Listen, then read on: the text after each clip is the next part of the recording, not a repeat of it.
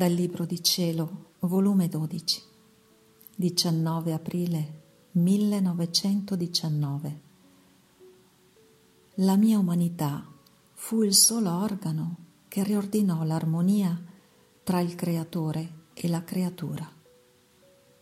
Io feci per ciascun'anima tutto ciò che erano obbligate a fare verso il loro creatore, non escludendo neppure le stesse anime perdute, perché di tutte le cose create dovevo dare al Padre gloria, amore e soddisfazione completa.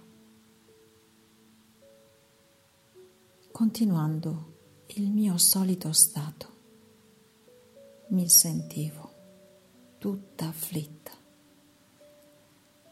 ed il mio sempre amabile Gesù nel venire mi ha stretto e cingendomi col suo braccio il collo mi ha detto,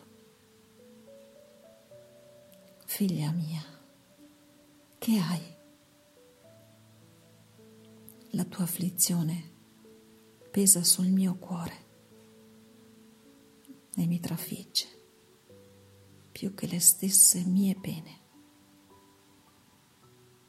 povera figlia, tu hai compatito tante volte me, hai preso su di te le mie pene. Ora voglio compatire te e prendere io la tua pena. E mi stringeva tutto il suo cuore e tirandomi fuori di me stessa ha soggiunto. Sollevati, figlia mia, vieni nella mia divinità per poter meglio comprendere e vedere ciò che faceva la mia umanità a pro delle creature. Io non so dire ciò che ho compreso in molte cose mi mancano i vocaboli. Dico solo quello che mi ha detto il mio dolce Gesù. Figlia mia, la mia umanità fu il solo organo che riordinò l'armonia tra il creatore e la creatura. Io feci per ciascun'anima tutto ciò che erano obbligate a fare verso il loro creatore non escludendo neppure le stesse anime perdute. Perché di tutte le cose create dovevo dare al Padre gloria, amore e soddisfazione completa.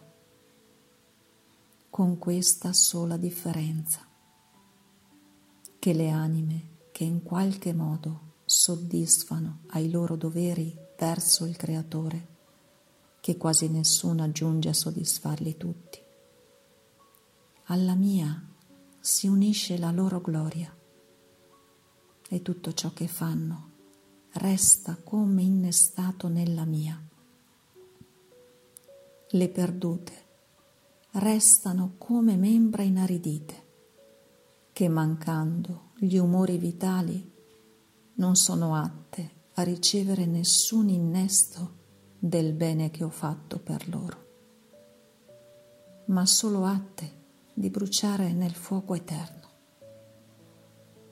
sicché la mia umanità restituì l'armonia perduta tra creature e creatore e la suggellò a prezzo di sangue e di pene inaudite.